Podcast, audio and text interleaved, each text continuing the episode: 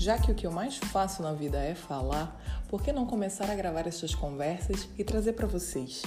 Levar ideias e assuntos de forma leve e divertida para o maior número de pessoas. Foi com essa ideia que nasceu o Tramando, um podcast realizado pela Trama Criativa, com o intuito de mais que ouvir, pensar e agir. Sejam muito bem-vindos, puxem a cadeira e vamos lá!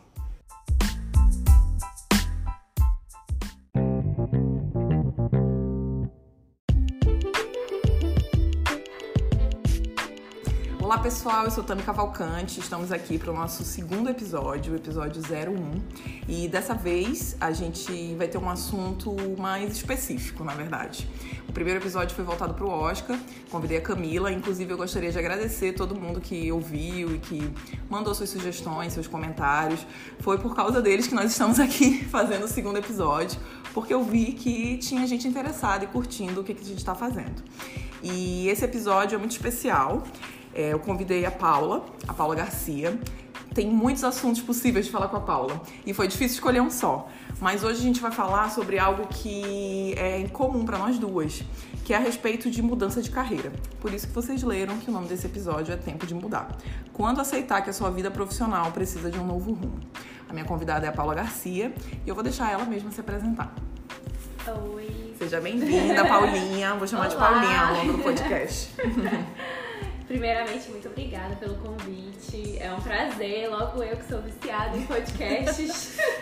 Me senti muito honrada. E, bom, a Tami já falou, meu nome é Paula. E é isso, eu- hoje em dia eu sou, eu sou não, eu faço design de joias. E não foi o que eu me formei inicialmente, como a gente vai conversar sobre isso. E acho que é isso.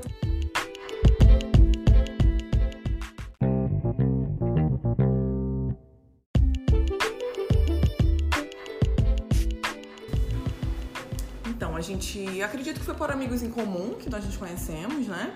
Mas é, esse contato, essa conversa sobre essas situações de mudança de carreira e de experiência profissional veio principalmente ano passado, quando você lançou a sua coleção de joias e me convidou, enfim, para ser modelo. Vocês, né? Quem, quem é, acompanha meu Instagram já viu o vídeo e algumas fotos. Mas eu queria que você comentasse sobre sua formação inicial. Como você entrou no, no, no mundo profissional, qual foi, quais eram as suas ideias quando tu era criança, o que, que tu sonhava em ser quando crescer? Então, inicialmente, assim, minha formação inicial foi em arquitetura e urbanismo. É, eu, quando eu era criança, eu, na verdade eu sonhei em ser muitas coisas. Eu fui uma criança que já quis ser de aeromoça até, enfim, astronauta. Então, é- Olha, é- mas tudo ali no céu, né? é, Os dois exemplos.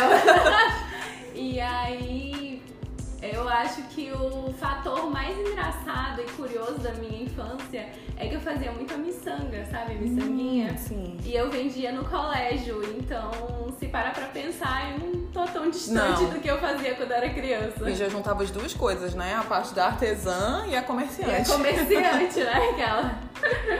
Então a tua formação inicial é em arquitetura. E como foi pra escolher arquitetura? Foi algo natural ou tu sempre não se sentiu muito confortável nessa, nessa escolha? Foi o que aconteceu, assim. Então, eu queria trabalhar com algo que envolvesse processo criativo. É, Eu sempre gostei da, da parte de criação, de, criativo, de usar a criatividade. E eu sempre tive isso muito forte em mim.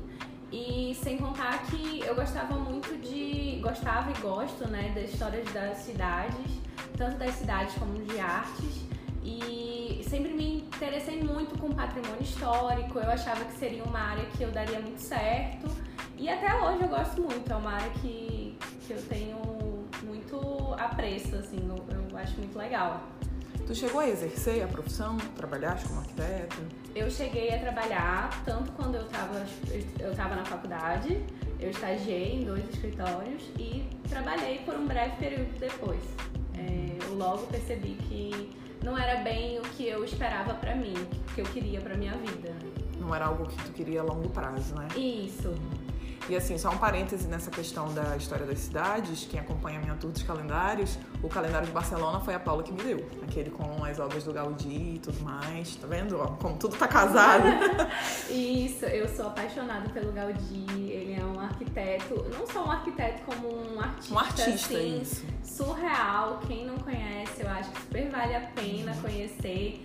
Ele não só fez as obras que são as construções dele, como o mobiliário, e ele pensava em tudo, assim, desde a iluminação natural quanto a parte da acústica. Ele era um gênio, assim.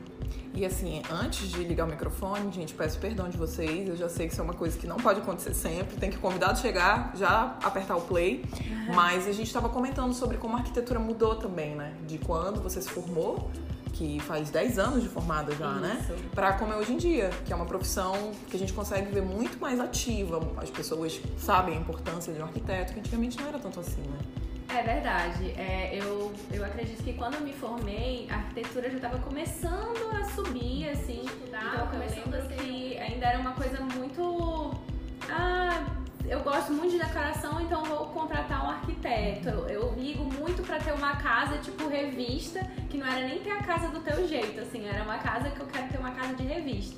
Aí contratava um arquiteto. E hoje em dia não, né? Hoje em dia é desde o começo da obra a pessoa já. Desde o começo do- de comprar um terreno, de pensar em, em- em, é, ver um apartamento, a pessoa já vai atrás de um arquiteto, é, é super necessário hoje em dia. Sim. E inclusive aqui, né, um momento propaganda, né? Consulte sempre, contrate sempre um arquiteto, porque de fato, dependendo de qual é o seu plano, se você já tem a ideia de como você quer a casa, por exemplo, é, o arquiteto está te acompanhando desde a escolha do terreno é fundamental, porque ele vai saber te dizer qual terreno é mais possível ou não. Tem muitos processos que antes a gente tinha, eu tinha essa percepção, né? Eu não fiz arquitetura, mas que um arquiteto era muito ou para muito muito grana, para quem tinha muito dinheiro, ou muito a parte de que hoje em dia a gente conhece como design de interior. Não via tanto a importância do arquiteto na construção em si. Achava que isso era coisa mais do engenheiro, de outra parte, sabe? E a gente sabe que não, né? Que o Isso. arquiteto, ele assina a obra inteira e é por todos os processos. E que você falou de ter uma casa de revista, hoje cada vez mais o estilo da pessoa é levado em conta, né? E não deixa de ser algo bem próximo de arte mesmo, né? É, verdade. Eu acho que o que é legal de arquitetura é que você consegue fazer um lar. Você não faz bem uma casa, você faz um lar pra pessoa, né? Ali tem aspectos da personalidade dos moradores e isso também é de uma delicadeza muito grande, assim. Você ser arquiteto, você tem que também passar por um, um como se fosse uma terapia com o cliente, conhecer, Conhecer, fazer uhum. aquele brainstorm, né? E dali conseguir coletar, assim, características da personalidade. E isso é muito legal também. É, porque a ideia mesmo é isso, né? Construir um lar. Achei máximo, adorei.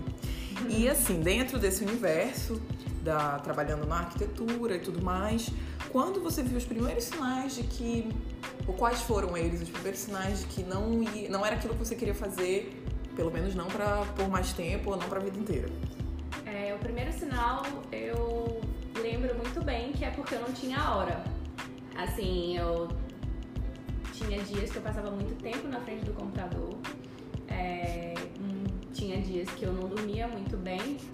Principalmente porque quando você passa muito tempo na frente do computador é bem difícil desligar. Afeta muito. E eu não sabia o quanto uma rotina é necessária pro meu bem-estar. Hoje em dia eu sei, mas na época eu não sabia. E aquilo me, me fazia um, certo mal, assim. Não tem nada de errado. Tem pessoas que vivem disso e, e essa adrenalina é o que é, a é, é o que eu- é o gostoso pra é o ela. combustível da pessoa. É, no, caso, no meu caso, não. Eu, eu- a rotina ela me faz ser saudável, não só fisicamente, como emocionalmente, espiritualmente. É, e aí, com, eu acho que foi o primeiro sinal, assim, que eu vi que não, eu acho que eu não quero viver até, sei lá, trabalhar pro resto da minha vida nesse ritmo.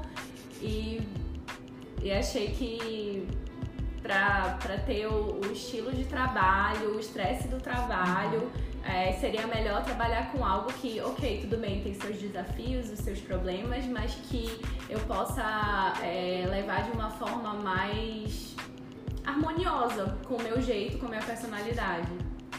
E de- dentro desse processo, comentou que a questão artística, até as miçanguinhas na escola, né, já existiam na tua história, na tua, na tua origem, mas aonde que surgiu a ideia de, do design de joia? Tu saiu da arquitetura já sabendo o que queria ou foi depois? Como foi que surgiu o design de joia na tua vida? Olha, ai, aí que tá. Depois da arquitetura, eu ainda abri uma loja de decoração. Eu importava, saiu, mas não 100%, um pezinho é. ainda. Eu pensei, ah, ok, eu amo essa parte de decoração, de decoração, de interiorismo, de iluminação, gostava muito. Então eu pensei, tá, o que, que eu posso linkar com o que eu também gosto e que poderia me dar um prazer e uma rotina. Sim. E aí eu cheguei eu falei, não, então beleza, vou abrir uma loja de decoração. Aí abriu eu e meu irmão, foi meu sócio. E aí a Spazio ficou por dois anos no mercado. E aí depois disso, eu ainda fui trabalhar com o patrimônio da minha família.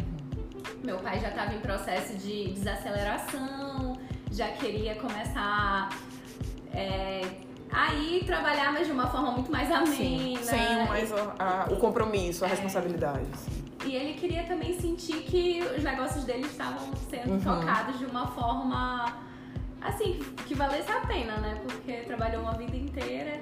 Então foi aí que nesse processo nós entramos lá na- nas empresas da família. E daí, nesse processo de estar na empresa- nas empresas da família, que eu faço a parte de dire- direção financeira, eu sou financeira da, da, da empresa, que eu percebi que eu não consigo não trabalhar com criatividade. Foi bem Na hora que as difícil. planilhas brotaram, sentiu falta de alguma coisa, né? Então, é, eu sou boa em financeiro. Não é que eu seja ruim, eu sou boa. Eu, eu faço tranquilamente o trabalho, eu exerço. E, e, por exemplo, eu ainda tô lá, ainda tô trabalhando com, com isso também. E só que é uma é uma pensa só, você que tem uma criatividade abundante dentro de si. Todo mundo tem, né? A gente só esquece, mas enfim, aquela criatividade ativa e parada. E é isso que eu sentia. Eu sentia que eu tava parada, assim. Passava o tempo e aquilo tava dentro de mim e eu não conseguia exercer. E eu já tinha essa ideia de trabalhar com moda desde a... desde que eu saí do colégio. Só que na época que eu saí do colégio, trabalhar com moda era uma coisa muito longe, assim, era muito irreal, principalmente aqui em Manaus, né? Era algo tido como hobby ou só por um É. período, né? Você não conseguia visualizar aquilo como uma profissão, né? Visualizar esse setor como uma profissão. Isso, ou então você tinha que ir pra fora e aí você não voltava porque aqui não Uhum. tinha espaço. Era todo esse tipo de, de situação. E aí eu, eu tinha muitas crenças sobre isso, de que não era possível, de que não, não era nenhuma coisa pra ser pensada. E eu não sei como, mas eu fui me reconectando um pouco com a moda durante os anos e me reconectando com essa parte da.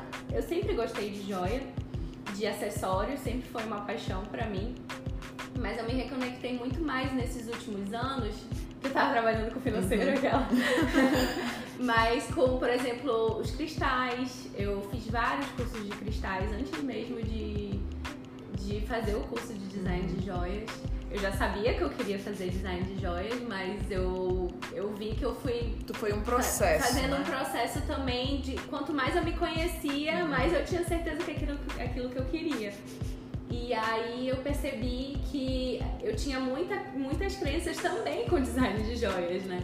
Porque é uma profissão um pouco diferente e é uma profissão assim que existem divergências de opiniões sobre ela, né?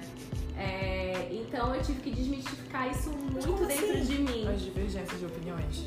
É porque, assim, pra algumas pessoas é uma profissão fútil, assim. Uhum, Sim. Sendo bem sincera. É, tem gente que não dá valor pra Uhum. joia. Assim como tem gente que não dá valor pra, sei lá, vinho. Sim. Ou tem gente que não dá Ou valor pra podcast. Considera que é um luxo, né? O que é algo É. supérfluo. Uhum. Agora, assim, por exemplo, pra mim, a joia, ela é uma extensão da tua personalidade.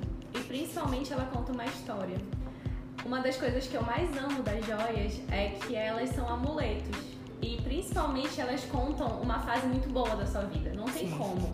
Ou você comprou a joia porque você queria é, te dar um presente, se dar um presente, assim, não, vou comprar essa joia porque eu mereço. É muito E- difícil você chegar e comprar de supetão, a não ser que você esteja em outro nível, em É, outro patamar. Você sim. chega a ver algo na vitrine e compra, né? É. Geralmente é uma construção a compra de uma joia, realmente. ou Ainda mais quando é um alto presente. Sim, ou então, ah, eu quero dar esse colar pra minha filha. Uhum. Então é aquela sensação, é- não é só a joia, não é a peça, é a É o que ela história. significa. É muito comum você chegar e falar com uma pessoa, nossa, que lindo esse colar. E, ai, foi minha mãe que me deu. Aí Uhum. começa toda uma história de como é que foi parar na mão dela, vamos dizer, o colar. E sem contar que muitas vezes a história da, jo da joia é muito interessante também. E no caso, acho que existem vários designers diferentes que, que exploram muito bem a, a questão das coleções, né? E nas coleções em si não tá só a parte do, do desenho, e sim do intelecto, né? A gente acaba estudando bastante sobre o assunto quando vai fazer qualquer coleção. Antes mesmo de desenhar. Sim. O processo Você- intelectual é antes do desenho. Ela tem toda um- uma pesquisa, um respaldo, né? Tudo isso por trás. Mas só voltando para essa questão da tua pesquisa dos cristais e tudo mais, Uhum. esse período também, além dessa, desse embasamento para a tua primeira coleção, que a gente vai falar daqui a pouco, Sim. das joias, mas também te, o que que isso mexeu contigo? Isso mudou muito teu estilo de vida, tua forma de ver o mundo? Isso serviu como um combustívelzinho também para não, eu tenho que seguir esse caminho, tenho Nossa, que experimentar. muito, assim, muito. Eu, eu comecei uma caminhada em 2014, 2013. Por aí, é um desses anos, eu lembro, eu não me recordo. Antes de ser moda. Antes de estar todo mundo falando disso. É. Olha, tá falando guarda já. Do autocuidado, dessa espiritualidade. É, eu nem me vejo como vanguarda, porque eu acho que só muda os processos, assim, os processos continuam, só Uhum. vai mudando. Mas eu acho que foi essencial, principalmente pra eu ter confiança em mim mesma. É, aquelas crenças que eu cheguei a comentar contigo eram muito fortes no meu caso. Foi muito difícil eu me aceitar, por exemplo, como artista. Uhum. Nossa, isso demorou muito, muito. Então, a gente não sabe, mas e não sabe o que os outros passam, não sabe é, o caminho de cada um, né? E, e acho que também não tem muito a ver você se focar no caminho dos outros.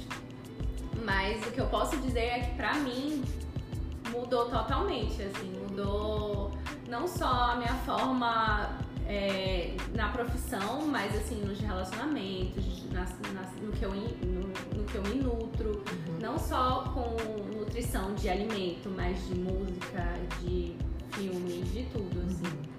E eu Foi uma transformação completa, então. é, eu acredito que quem me conheceu em- na faculdade, hoje em dia, é uma pessoa totalmente diferente. É uma outra Paula Maria. Não, isso é ótimo, né? Porque nós somos seres mutáveis, né? A gente É. pega a influência de tudo que acontece ao nosso redor e a partir do momento que você tem consciência disso, você começa a se conhecer, a se proteger, né? Até se blindar de coisas que você sabe que não vão funcionar tão bem pra você e buscar coisas que te ajudem, te Sim. motivar, te fortalecer e tudo mais. Mas esse, esse assunto, inclusive, gente, era uma possibilidade de um podcast. Era essa questão de síndrome de impostora, né? Que a gente que a gente sabe que é um problema da nossa geração, de mulheres principalmente, e essa questão desse autocuidado, autoconhecimento. Mas quem sabe vão vir outras oportunidades. Mas sobre o design de joia, quando tu decidiu, não, eu vou fazer o curso, e quando que foi isso? Em que, em que data foi o período do curso? Nossa, eu vou falar que eu tava muito mal quando eu decidi fazer o curso. Eu tava assim. Ai, eu tava muito mal. Assim, emocionalmente eu estava muito mal. Eu estava passando por um processo assim de não estar bem com a minha vida, não estar bem em relacionamentos. E eu falei, nossa, eu, não dá. Desse jeito não dá. Assim, Paula, pelo amor de Deus, tu precisa disso. E aí eu cheguei com a minha mãe e eu falei, eu preciso disso. E eu vou fazer. E aí ela falou, tudo bem. Aquela, tudo bem. Tu, se você tá falando Com isso. tanta certeza, assim, com tanta É. convicção. E aí eu mandei mensagem para o instituto que eu estudei. Eu, eu estudei em São Paulo, no IED, que é o Instituto Europeu de Design. Eu mandei uma mensagem, um e-mail e o rapaz, tipo, numa segunda. O rapaz me respondeu na terça dizendo que as aulas começavam no sábado. e aí foi mais um, uma crise, né? Tipo, meu Deus, não, acabou, acabou o sonho. E aí foi quando eu resolvi bancar, assim, não bancar só financeiramente, mas bancar esse Sim. sonho. Tipo, Sim. não, eu vou, eu vou de e qualquer ficou jeito. morando em São Paulo? Não, eu ia e voltava. Sim. Eu ia todo mês e voltava. Uhum. Às vezes duas vezes no mês e voltava. Porque eu tinha meu trabalho aqui. Sim. E era o, o meu trabalho também que, que sustentava que permitia esse sonho, esse sonho acontecer. Que bancava uhum. financeiramente uhum. o sonho. E também porque no, eu fiz as contas, né? É, fiz uma planilha, no caso, e realmente não valia a pena para mim morar lá. Os uhum. custos de morar lá e tanto de aluguel quanto de, enfim, de tudo ainda valia mais a pena eu ir e voltar todo mês, comprando assim a passagem com muita antecedência, como eu fiz. Uhum. Só essa primeira aí, que, meu Deus do céu. Que foi, foi não. Mas também ela tinha que ser, né? Encarar é, como investimento, né? É, eu acho que foi assim, um dia D, porque foi um dia que eu saí totalmente da minha zona de conforto. Não só é, dentro de mim, mas geograficamente saí da minha zona de conforto. E eu acho que é, esses tipos de dias são muito importantes. Mesmo sendo difíceis, assim, de, é, no momento, eles são importantes porque eles te marcam muito. É a hora da prova, assim, né? É, e eu lembro que depois desse dia que eu fui para São Paulo pro meu curso, é, eu voltei falando, caraca, eu posso, eu quero, eu quero fazer tudo. Quero fazer, estudar italiano, eu quero fazer aula de escultura. Eu, eu, tipo assim, eu tava com uma sensação de que, cara. De que tudo era possível. Agora eu comecei, agora ninguém me para, uhum. entendeu? Foi meio que isso, assim, foi bem interessante. E durante o processo do curso, ele durou quanto tempo? Ele durou um ano e oito meses. Durante o processo, tu teve alguma, alguma dúvida? Em relação ao design de joia especificamente, não é nem tanto mais mudar a carreira, porque tu podia ter ido para outra parte artística, outra parte de criação, né? Mas em relação ao design de joia, ainda surgiu alguma dúvida nesse período? Não tive sobre o design de joias. Eu tive sobre o propósito que eu poderia ter com as joias, assim. É, eu sempre coloco muito amor nas coisas que eu faço e eu não conseguia ver eu fazendo uma joia sem ter um sentimento, uma história, algo que realmente me conectasse com o processo.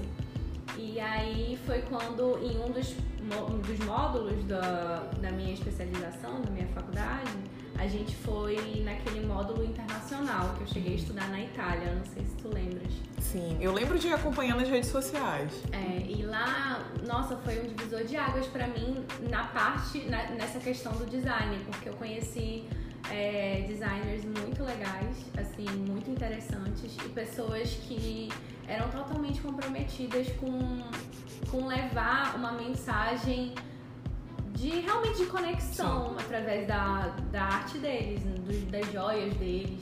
E, e não era só um produto, né? Não era sim, só uma, a parte comercial. Sim, inclusive eu conheci um, um designer que o nome dele é Alessandro Dari que ele é italiano e que, tipo assim, meu Deus, ele é um alquimista, assim, ele é um cara surreal. E ele falando, só dele falar, era tão emocionante que eu falei, meu Deus, eu quero chorar. E ele falava pra mim, chora! E eu falei, meu Deus. E realmente ele, ele emociona a pessoa, sabe? Uma pessoa apaixonada, né? Ela isso, toca. Ela isso. pode ser apaixonada ou tá falando de qualquer assunto, mas é aquilo vende. E não também, mais uma vez, no sentido comercial. É tipo como tu falou, banca. Vende financeiramente, porque afinal de contas tu tá vendendo um produto, mas também vende a tua ideia, né? Sim. A pessoa se envolve. Nossa, eu, eu saí de lá apaixonada, assim, tipo, com a, a gente saiu, foram uns amigos, né? Eram 20 pessoas, e aí, não, foram 14 na verdade, nossa turma era 20. Às 14, aí foi saindo, porque ele foi falando de coisas assim que são profundas, uhum. falando sobre conexão com algo muito maior, é, sobre, enfim, naquela, naquela época até Naquela época não, naquele ano, né? Porque tem muito tempo. Ainda não tava tão, tão assim, essa parte de autoconhecimento. Hoje em dia eu tô achando bem disseminado uhum. e é uma moda maravilhosa. Sim. Eu super acho válida. Sim, com certeza. E aí eu lembro que muitas pessoas foram embora e dos 14 ficaram quatro pessoas mais a professora pra ouvir ele falar. E nós ficamos lá ouvindo ele falar duas horas. E todo mundo saiu assim, tipo, meu Deus, tipo, maravilhado. Uma experiência. E pensando assim, cara, a gente pode colocar a profundidade que a gente quiser, tipo, é possível, sabe? A mente limita muito a gente.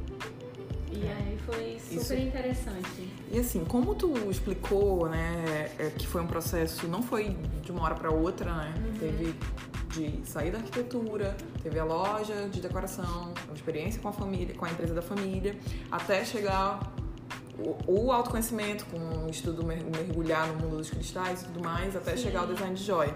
Mas nesse processo, assim, você sentiu o apoio das pessoas ao redor? Nesse aspecto foi tranquilo para ti? Olha, eu acho que para o design de joias eu tive o total apoio, tive apoio integral, não só da minha família, como dos meus amigos, não só apoio como torcida. Foi muito bom e eu acho que as maiores barreiras foram eu comigo mesma, assim. É, a gente se auto-sabota bastante, como você falou, né? uhum. né? A geração da síndrome do, é. do impostor. Eu acho que é porque muita coisa que a gente está fazendo, é, nós não sabíamos que era possível fazer. É tipo, é, é, essa a questão, assim, a gente precisa. E você se vê, às vezes, numa situação que pensa, cara, como eu cheguei aqui? Eu tenho muito. É, eu tô melhor, mas tive muita sensação antigamente, ano passado principalmente, né? Mas isso a gente vai falar daqui a pouco quando entrar na coleção. Tá bom. E assim, pra você depois que tu voltou do design de joia e tudo mais, antes do, da coleção, Paulo Cavalcante Joias, né? Teve o Coisas da Sua Cabeça. E como foi esse processo, assim, de, de trabalhar com criação, já porque ali é óbvio, todas as peças que a gente vê ali, você vê que tem uma história, que é tudo feito à mão, tudo feito com muito carinho e algo voltado para o carnaval, algo que as pessoas podem considerar quase que descartável, uhum. mas você coloca ali um significado profundo. É, eu, eu pensei coisa da tua cabeça num momento também que eu não... Eu acho que realmente tem certos processos que vêm pra vir. O caos, né? É, o caos vem. É, como é que é a. Eu nunca sei falar esse ditado, Jesus. da tempestade e a bonança, não sei. Enfim, Alguém vai depois, lembrar aí. Depois da tempestade vem a bonança, é isso? Não, vem a calmaria. É, isso. isso. Depois da tempestade vem a calmaria. isso. Aí a bonança vem depois. Eu confundi dois, uhum. dois ditados uhum. aí no meio. Mas é engraçado, porque realmente eu tava bem mal também nessa época. Porque eu tive problemas com a minha banca. Minha banca foi remarcada e depois foi remarcada de novo. E, tipo, nessa época eu não tinha conseguido me formar. E aí eu fiquei... uma frustração. Nossa, eu tava tipo, meu Deus. E aí eu tinha aquele negócio na minha, na minha cabeça de que eu tenho que esperar eu me formar pra começar. Sabe aquela coisa, tipo, totalmente limitação mental, assim. Uhum. E aí eu tava num processo que, cara, eu preciso criar, mas eu preciso criar uma coisa que não seja joia agora. Tipo, joia, joia com que eu tô trabalhando. Senão acho que eu vou pirar. E aí foi quando tava vindo o carnaval e eu já fazia as coisas. De 2019. Mim. É, 2019. Nossa, parece que faz muito mais tempo. Né? Pois é. Tem um ano. Tem só um ano.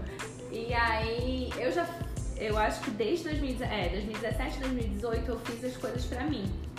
E aí todo mundo sempre falava, nossa, que lindo, onde tu comprou? E eu falava, ah, eu que fiz. Aí, por que que não vende? Aquela uhum. coisa, né? E aí a gente, ah, obrigada, ficava lisonjeada, né? Mas achava que, tipo, era gentileza, aquelas coisas. E aí quando foi 2019, eu comecei a, tipo, aquele boom de procurar coisas para mim, para fazer para mim. Eu falei, gente, tem muita coisa linda e aqui não tem aquela coisa. E aí eu falei, cara, é possível, eu vou fazer, eu vou fazer um Instagram, uma loja online.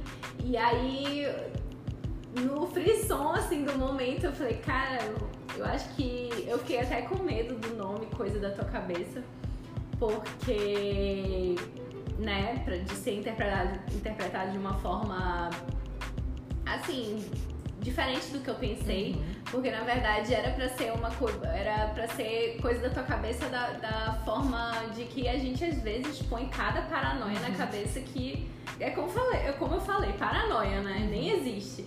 E aí foi, foi daí que veio o nome. E aí eu chamei uma amiga para ser minha sócia, porque como tudo era handmade, não tinha condições uhum. de, de tocar sozinha. E aí eu falei, começo de janeiro, tipo, o carnaval era, era fevereiro, foi fevereiro ano passado. ou fevereiro ou início de março, não lembro. É, eu acredito que foi. foi. É, eu acho que foi a primeira semana de março. É, foi a primeira semana de janeiro que eu cheguei e eu falei. Nossa, nossa dois, dois meses. É. não, foi uma loucura. Foi uma loucura. Eu cheguei e falei, não, tive uma ideia aqui. E eu já tinha um nome, já tinha pensado, assim. E ela falou, não, eu super topo. E ela sempre foi boa com handmade, ela faz os brinquedos, sabe, do sobrinho, uhum. sabe? Umas coisas super legais. E aí eu falei, não, vamos comigo. Ela, vamos. E aí a gente começou, assim, a gente foi fazendo e algumas era muito autoral, eu vi, assim, né? Isso. Tipo, tu comentou até uma peça específica, eu lembro bem de um leque. Uhum. Um leque. Tu disse que tu foi procurar um material que não tinha na loja, viu o leque e pensou, tem que fazer alguma coisa com isso. E isso eu acho incrível, assim. Tem umas coisas que eu olhava assim na loja e falava, caraca, vai ficar muito legal. E aí é engraçado porque ano passado a gente, como a gente ia procurar as coisas, a gente sempre colocava na cabeça uhum. pra ver se ficava legal. Então, é, um dia desses eu fui até apagar fotos e eu tinha, sei lá, mais de 50 fotos eu com uma coisa na cabeça. Qualquer coisa, com qualquer, qualquer coisa. Tipo, uma, um leque na cabeça, um peixe na cabeça. tinha várias. E aí, realmente é isso. A gente olha na loja e pensa, cara, isso aqui vai ficar super legal, dá pra fazer um conceito diferente e tal. E às vezes também um conceito que é até tradicional, uhum. mas levar uma pegada diferente, né? E aí eu achei uma experiência maravilhosa, assim, ajudou muito no meu processo criativo, tanto com a joia quanto fora, assim, na vida. Criatividade para mim, Sim. ela é ótima para solução de problema, para tudo. É, porque tem essa limitação, né, da criatividade como se fosse algo mesmo de desenhar ou de, enfim, de criar. É, mas não é, né? físico, Sim, mas não é, mas uma é. solução de problema, né? Você às vezes até é do mais óbvio de escolher um caminho diferente, fora do óbvio, isso não deixa de ser. Eu brinco que inventaram outro termo, eu acho, porque criatividade ficou muito voltado para expressões artísticas, uhum. então chamam arrojado. É, Quem é um criativo para coisas práticas, assim, né? Geralmente usam o termo arrojado, mas não deixa de ser a mesma é, criatividade, criativo. a mesma essência, a mesma matéria usada de formas diferentes, digamos assim, né? É verdade. E daí veio o processo da, da formatura, de todo o processo da joia, que finalmente você lançou no final do ano passado, não foi? Foi, foi. É, eu continuei com Coisa da Tua Cabeça, uhum. é, agora tá com a minha sócia, eu me retirei porque realmente não tenho condições e eu também estava envolvida em outros projetos. E aí eu me foquei muito ano passado na Paula Cavalcante Joias para poder realmente não só lançar a coleção, mas, com, mas que viesse com o que eu queria passar, que era uma conexão com não só com a peça em si, mas com uma história que você já viveu dentro de você, sabe? Então eu fiz um. Além do, do que eu já tinha estudado, eu aprofundei no meu. tanto na minha prática diária, quanto no autoconhecimento, quanto alguns temas específicos que eu queria colocar nas peças. E aí é engraçado, porque eu, tipo, parece assim que as peças foram levando de uma forma que foi criando conteúdo bem a mais depois de eu ter desenhado, assim, depois eu comecei com uma ideia e aí o negócio foi levando, foi levando, foi levando e quando eu lancei, assim, já tinha uma coisa muito mais profunda é, por trás, assim, é, e é engraçado, é, é, bem curioso, porque tem peça que eu sonhei com a peça, assim. E eu acho isso muito interessante, né? Quando você entra num processo tão profundo, assim, de, tão, de, de procurar e, e, e, ficar no conhecimento e realmente estudar aquilo, vira o, o, diário, né? Sim. E o nosso cérebro fica processando isso independente da nossa vontade, né? É, e assim, a coleção, porque é, a gente hoje em dia acho que isso já é bem disseminado, mas seja design de joias que trabalham como você, né, tem a sua própria marca, seja joalherias, trabalham com coleções, né? E a tua coleção se chama Encontro, que eu acho um nome lindo e sabendo essa história toda, você entende por que ela se chama assim, mas também essa, essa você vê que não é algo só depois que tu entrou no curso de design, você vê que tá ali na tua essência, né? Tem coisas que vêm ali na peça, tem umas referências que estão na, na, origem. E eu imagino que vai ser assim em todas as coleções.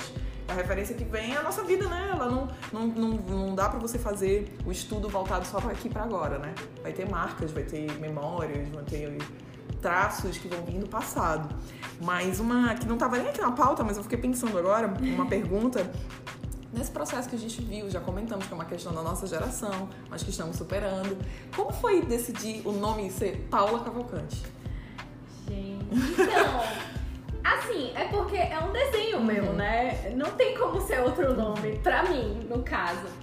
Mas realmente, no, no primeiro momento, eu cheguei a cogitar um nome, enfim. Um nome. Uhum. Específico, assim, enfim, um nome.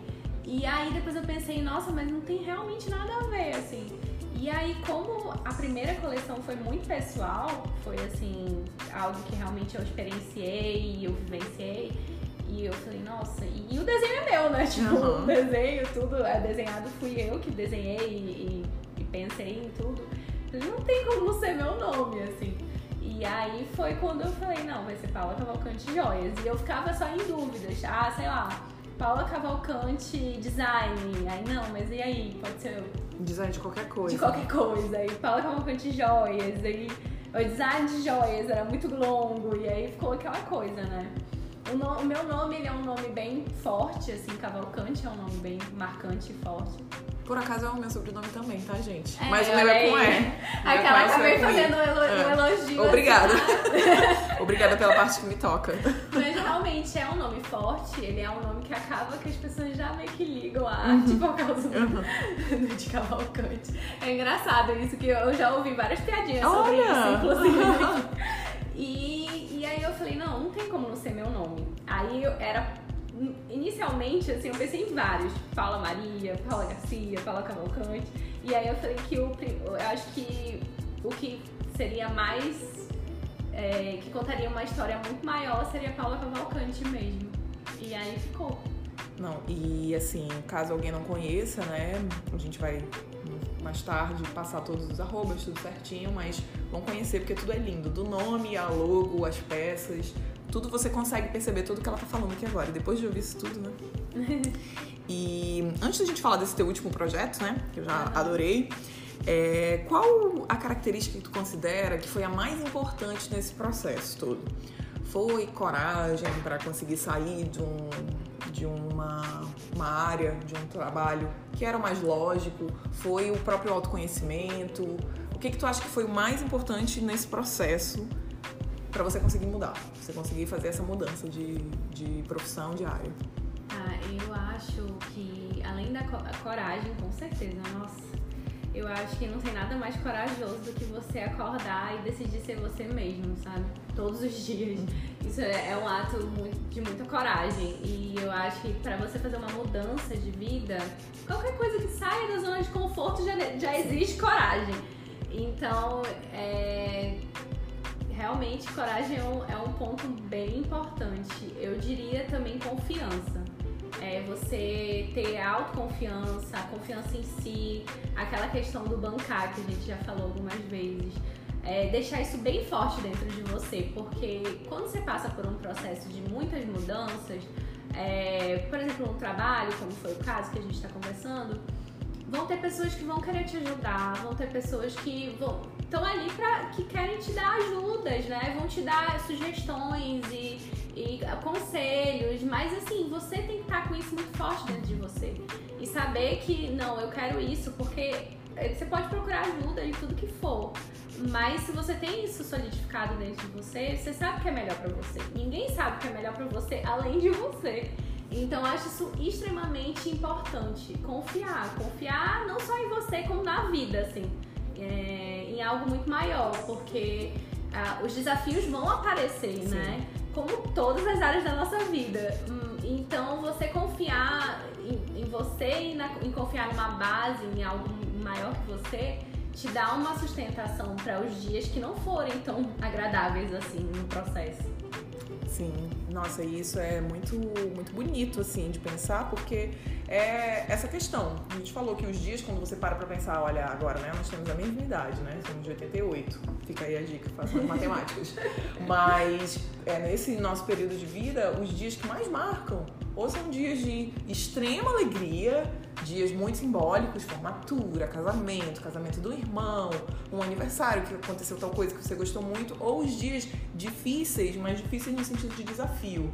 O dia que eu decidi é, sair do emprego, que eu decidi pedir demissão. O dia que eu decidi comprar a passagem para fazer aquele curso.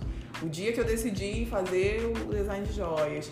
E assim, ou até conflitos pessoais mesmo. O dia que eu tive aquela discussão com essa pessoa. Acabou que aquilo tudo acarretou em várias coisas que vieram depois. Então, os dias marcantes, eles são os dias mais fortes, né?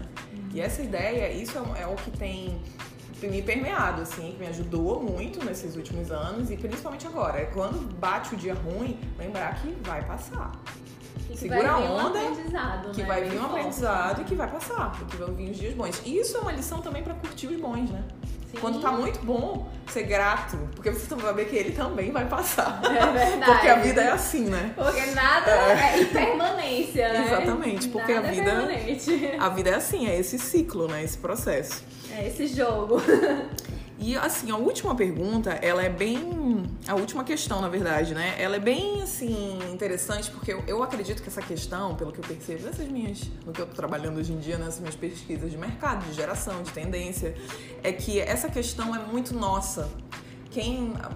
as pessoas mais novas que estão vindo atrás da gente, principalmente as meninas, né?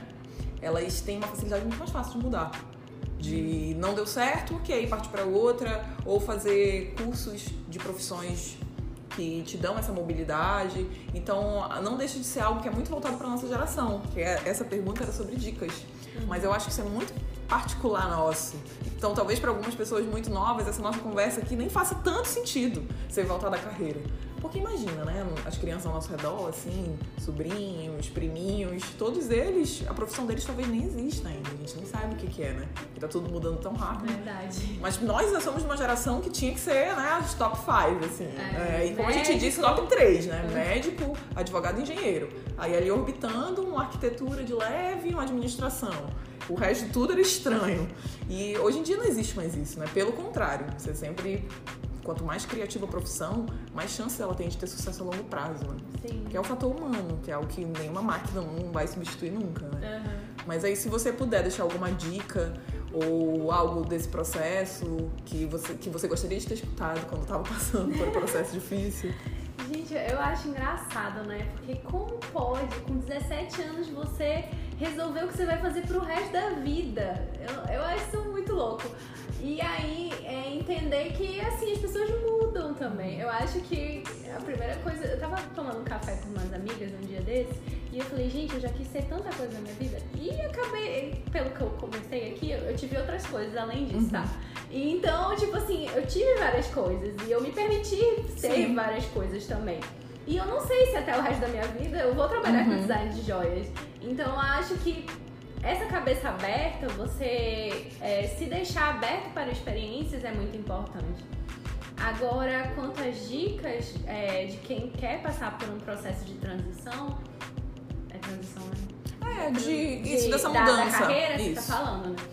Pois é, eu acho que pra mim foi muito importante essa parte da, da de primeiro esse, essa concepção da, da confiança, né? Criar essa confiança dentro de você, é, entender que você vem em primeiro lugar na sua vida, né?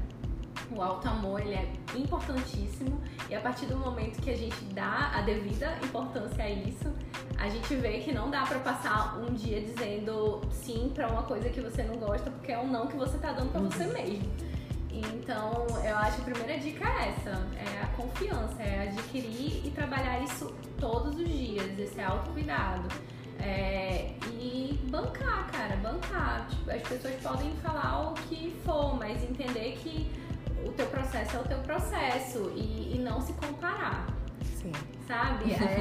É, o Instagram é péssimo pra isso, né? Nesse Todos os digital. dias Uhum. a gente tá ali se comparando, até o subconsciente já fica aquela. A gente conversou sobre isso Sim. um dia no direct.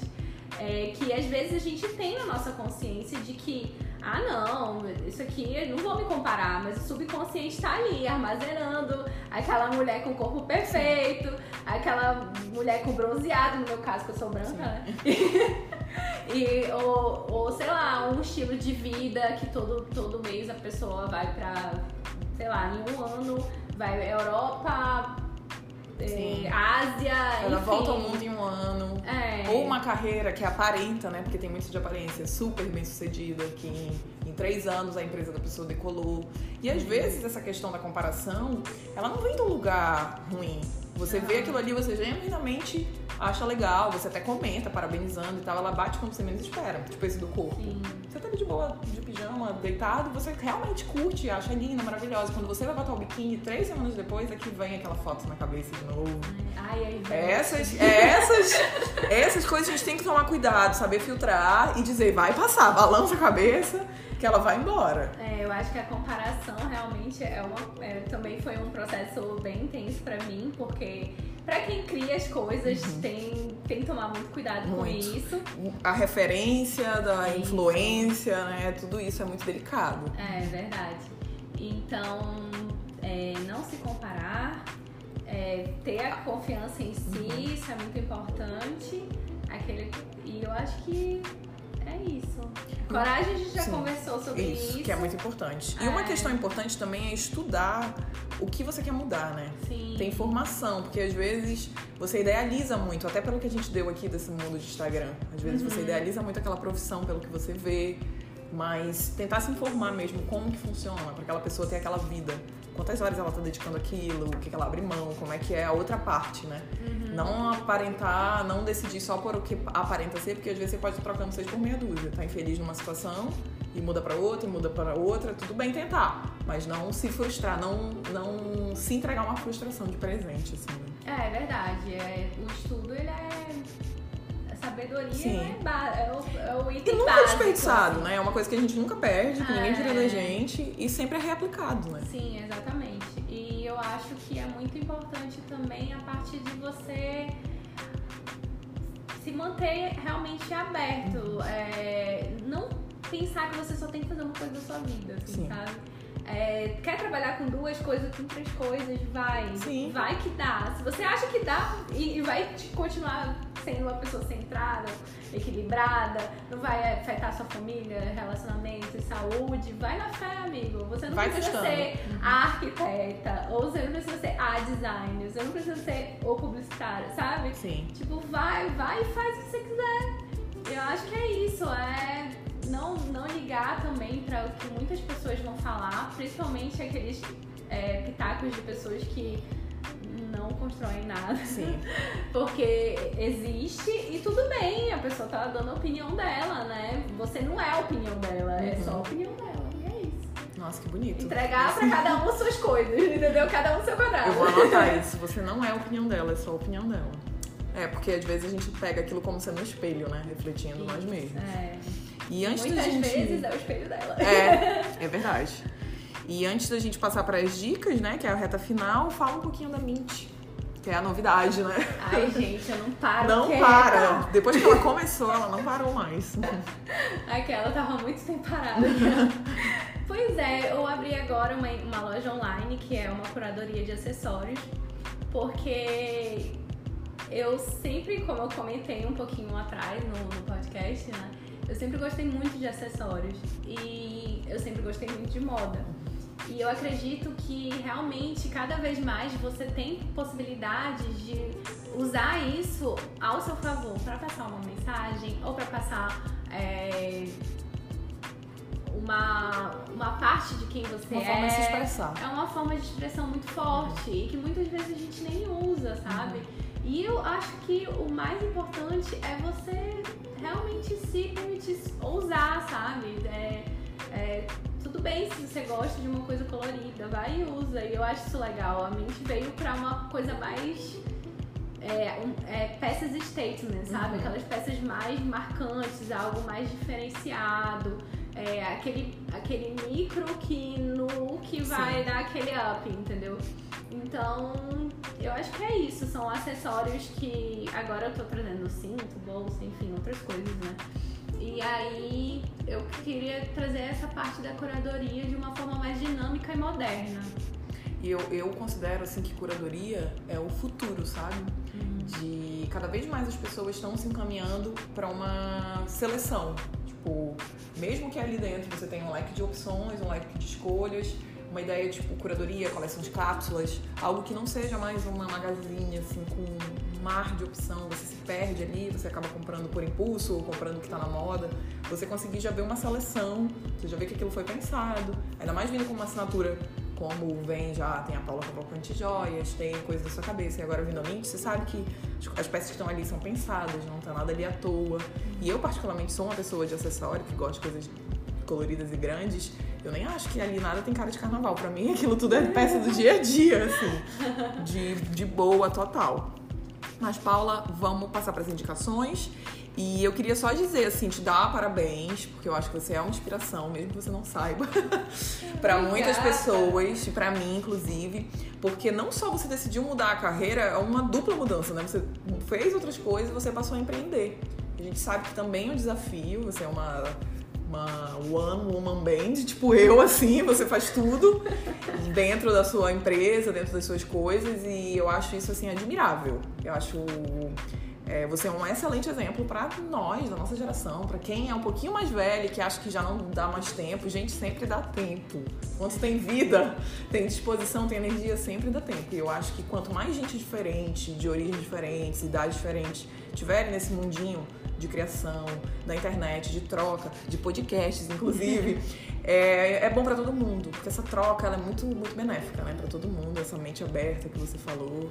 E você tá de parabéns, você arrasou. Ai, obrigada. Nossa, estou muito lisonjeada. Queria te dar um abraço ah, agora. Um, um abraço um pouquinho mais distância, daqui a pouco a gente se abraça. E o que, que você trouxe, assim, de dica? É, eu trouxe de séries, assim, eu não trouxe muita coisa uhum. Não, não tem assim. problema, não tem problema. É, de séries eu gosto muito da Dark, do, uhum. do Netflix. Gente, assistam. Eu não assisti a segunda temporada ainda. É bem ainda. legal, eu gosto bastante, eu acho que vale a pena ver. Eu não sou, eu não tenho visto tantos filmes e séries, pra falar a verdade. Filme eu não sei porque que eu lembrei de um desenho, então eu vou falar, porque Sim. talvez pra alguém seja útil, que é o Viva la Vida que é, é, o Viva a Vida é uma festa, na ah, verdade. Ah, sim, sim. O, o é, que passa o que no é México. Aham, uhum, maravilhoso. Ai, é lindo aquele uhum. desenho. Então, assim, eu acho que é super um desenho que vale pra todas as idades. E ele tem bem esse ponto de sempre tem tempo, é, né? No caso verdade, dele, não é nem só quando tem vida tem tempo, é, sempre tem tempo. Sempre tem tempo. É, não existe vida, não existe é. a morte, vida, É tudo subjetivo. E eu acho que de podcasts, eu pensei em podcasts também uhum. pra indicar. Eu gosto muito da Obvious Agency. Sim. E o Bom Dia Obvious é maravilhoso. Gente, é, pode ir na FEC também, só, só sensatez ali Sim. naquele podcast. Eu gosto de do, do Dr. Duprá, e ele tem o Duprá Lab também, e tem o Dupracast, que é o podcast dele. E é super legal, porque ele traz uma visão das coisas holísticas de uma forma científica e de coisas da ciência, da medicina, de uma forma que ele explica com mais leveza. Assim, eu, acho bem, eu acho bem interessante para quem gosta, vale a pena a visita. O autoconsciente eu acho bem legal também, outro podcast. E eu escuto de vez em quando dois que são internacionais, que é o TED, TED Talk deles, que é bem legal, que é o TED Talks, né? uhum. né? E You Should Know, que é bem legal, que ele fala, pega um tópico aleatório e fala um pouco sobre ele, que vale a pena.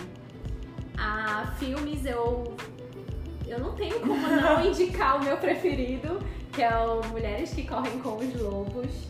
Eu acho que esse eu não conheço livro... esse, esse livro. Gente, ah, sim, é um livro. É, uhum. esse é um livro. É, eu já fui pra livro. Uhum. Aquela bem. Não tô mais dando nem sim. espaço, né? Mas o Mulheres que Correm com os Lobos, ele é de uma psicóloga, da Clarissa. É a Clarissa Píncola. E ela conta. Tô até anotando, gente. ela conta um pouquinho da psique feminina através de contos. E assim, é de uma profundidade que você fica tocado. E eu acho que toda mulher deveria, toda, toda pessoa deveria fazer, é, ler esse livro, sabe? Porque os homens também têm um lado feminino. Sim. Então é muito importante. Ele fala sobre intuição, ele fala sobre é, a parte de você. Fala de relacionamento abusivo. Acho muito válido para hoje. para hoje e pra sempre, né? E foi um livro que ele é muito. muito eu, eu uso ele muito, até hoje, assim. Parece que eu pego, abro um ponto, leio e aquilo fica reverberando dentro de mim. Eu acho super legal. E outro que eu. que já que a gente falou tanto de criatividade, eu lembrei que é o Caminho do Artista, da Julia Cameron. É muito legal, ela fala sobre como você pode destravar a sua criatividade, né? E ela fala sobre um resgate realmente da criatividade, porque a verdade é que todos nós somos criativos, Sim. né? Só que a gente esquece às vezes e para de, de exercitar. Principalmente porque nossa mente toda hora tá sabotando. Então ela dá várias ferramentas e dá várias com vários conceitos de como você pode exercer isso todos os dias. E eu acho bem legal, é um livro bem legal. Fazer disso uma prática, né? É. Eu também não, nunca li, mas eu já ouvi falar dele, inclusive é onde vai ser a minha dica de hoje, no canal do YouTube da Vivi Vila Nova, que é uma youtuber que fala de artes. E ela já indicou esse livro lá, porque ela tem um clube do livro lá, é mensal. E assim, tudo que a gente falou principalmente na parte da arquitetura, indo para design e tudo mais, é algo que eu percebo muito nesse canal, porque ele inicialmente era sobre arte. Uhum. Enfim, todo tipo de arte, grandes pinturas, grandes escultores. Mas eu comecei a consumir muito, vejo tudo, já consegui assistir tudo, que fui ver os vídeos passados. E você vê essa correlação com o design muito grande, né? Uhum em tudo, seja da joia, seja de arquitetura hoje em dia, seja de móveis, de utensílios. Olha a Bauhaus, né? Que era um uhum. lugar, uma escola de arte e de design que andava de lado a lado, peças lindas, peças icônicas, artísticas mesmo, que também são funcionais. Então, minha dica fica o canal da Vivi para quem gosta de todos esses assuntos: criatividade, arte, design, conteúdo, porque tudo isso é, como você falou, fica reverberando na mente e é repertório, né? Você não sabe como você vai precisar de uma informação daquela. O canal é Vivi Eu Vi e ela tem um podcast também que se chama, opa, que se chama Vivi Ouvi. E bem criativo já. Né? e é fácil de achar, eu acho ela ótima, tem uma voz também super leve, assim, tanto quanto da Marcela do Bom Dia Óbvios, né? Que é uma voz incrível. E essa. É super é. assim, eu amo. É, não, ela é outro nível, né? Só com aquela voz. E daí essa é a minha dica, é a Vivi, Vivi Vila Nova, tá no Instagram também. Mas outra dica também é ir lá nos perfis das coisas da Paula, que são várias. Pode falar o nome aí, falar os arrobas. Da Paula, pode é, também. pode também. Pode, pode falar nos arrobas. Gente, calma, que eu acho que eu não sei. É, da Mint eu não. É o mint.acessórios. É. Isso.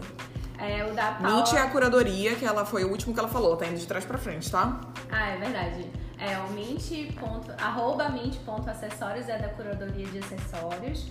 Paula Cavalcante Joia, arroba Paula Cavalcante Joias é das minhas joias, dos meus designs. Vocês podem lá conferir a coleção Encontro. Por acaso vão ver uma outra fotinha minha lá. É, é minha modela.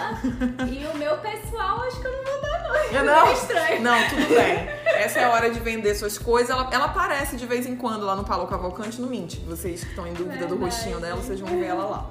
Tá bom, não tem problema. E mais uma vez, muito obrigada Eu por ter agradeço, aceitado compartilhar sua legal. história, sua trajetória com a gente. Seja sempre bem-vinda. Ah, obrigada. Ah. Foi um prazer. Eu espero voltar várias vezes. Ai, vai voltar. Ai, que fofo. Ai, amei, amei. Super legal. Pronto.